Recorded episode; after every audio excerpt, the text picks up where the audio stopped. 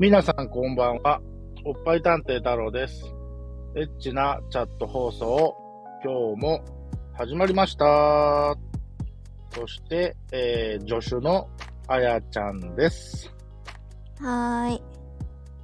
えー、あやちゃんの肩書きが助手兼となりましたので、これからは助手って呼んだり、秘書って呼んだりすると思います。で、えー早速なんですけども、えーうん。君が2023年の年末からあ2024年の年始にかけて、えー探偵活動をしたのかどうかを踏まえての話なんですが、うん。しました。おー。しました。はい。えーえーで、まあ、今日は何があったかっていうのを全体的に大まかにうん。話しますね。はい。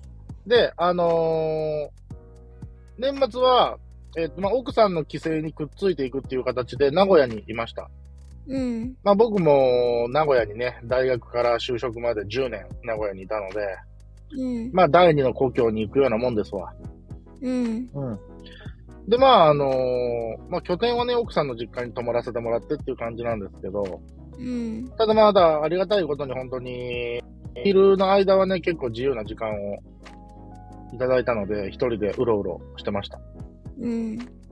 で、これはね、えっと、あやちゃんにも報告をしたんですが、あのー出会いカフェの、うん名古屋にあるナナカフェっていうところに行くぞっていうのは、うえん。ーあやちゃんに言ってたんですね。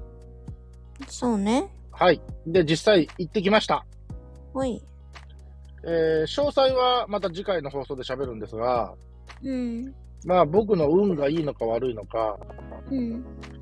えー僕ね、結構ね、えーっと、ナナカフェに何回か足を運んだんですよ。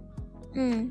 で、その足を運んだ初日が、月1イベントのリアル逆ナンパっていうイベントをやってる時だったので、うん。え本当は僕らが女性側を見て選ぶんですけど、うん。えその日だけは男側が女性に見られるっていう、うん。えへー月1イベントをしてました。ー。基本的にはそのイベント嫌いなんですけど、あ、そうなの行くしかないと。いうことで、えーまあ、とつってきたんですけど、うん。あでも、あやちゃんは、あの、僕がかなちゃんと収録したナナカフェについてっていう収録を一応聞いてくれてるんですよね。うん。聞いたよ。あありがとうございます。そこでもちょっとリアル逆ナンパのことは少し話してるんですが、うんまあ、。それは次回の放送で詳しく話します。はい。で、えっ、と、30日、そのイベントに行ってきました。うん。で、その翌日31日も夕方まで少し時間をもらえたので、うん。えっ、と、同じナナカフェに行ってきました。うん。えっと、その時はもうそういうね、イベントをやってないので、通常営業うん。でした。はい。うん。えー、で、1日はお店が休みだったんですね。うん。でも1日だし、僕も何も予定を入れてなかったんですよ。ほんでもう家でダラダラしてて。うん。ほんでちょっと、お1日、ちょっと移動することがあって、うん。ちょっと2時間ほど時間があったんですね。うん。で今、名古屋に、その7カフェの店舗が2店舗あるんですよ。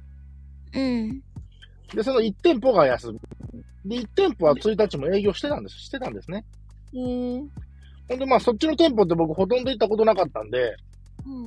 もう本当に、そこに行くっていう経験だけ、経験値だけをゲットしに行こうと思って、うん。 1時間だけ顔出したんですね、そのお店に。だかうん。らそのタイミングで、えー、あの、石川であった地震が発生してですね、あえビルがガンガン揺れました。あ、もう怖いね。怖かった。やっぱり、まあ、ビルはね、ある程度揺れてくれないと、うん揺れを逃がすっていう意味ではね、あれなんですけど、やっぱ怖かったですね。で、えー1日は本当に、その別の店舗にちょっと行っただけ。うん。で、2日の日は、うん。あのーあー、本人に確認するの忘れたな。えっとね、Y 君。うん。あやちゃんも知ってる Y 君。えわかりますかああ、はいはいはい。わかったわかったわかった。思い出しました思い出した思い出した。僕の友達である、あやちゃんもなぜか知ってる Y 君。なぜか知ってます。はい。に会ってきました。ほえー、会うのが、2年ぶりか3年ぶりぐらいですね。う。ああ、そう。 LINE とかでやりとりとか、うん。それこそちょっとお世話になったね。うん、僕たちお世話になったことあるんで、えー、あの、やりとりはしてるんですよ、連絡はね。ただ、ちゃんとね、あの、顔見て、え飯食ったのは、コロナ、始まってから会ってないんじゃないかなと思うんで、えー、そうなんだ。はい、それぶりになってきました。うん。で、彼には、唯一真実を知る権利があるので、はあ。いろいろ話はしてきました。はあはこあはういう、こういうラジオやってんだ、あ。うん。あの、また営業で車乗ってる時にでも聞いてくれや、うん。ってびいっうこくとりがあしりて。たんじゃないうん、それもまたおいおい話しますけ ど、あの、はい。そうですね。で、それが2日で、うん。 3日の日は、うん。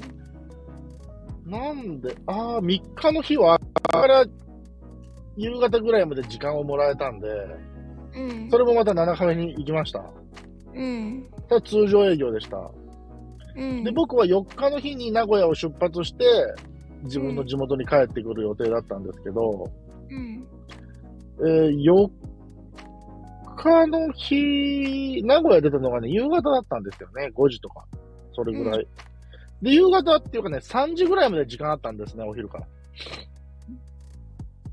なんで、その時もまた行ってきました。マナカフもェうに。結構行ったね。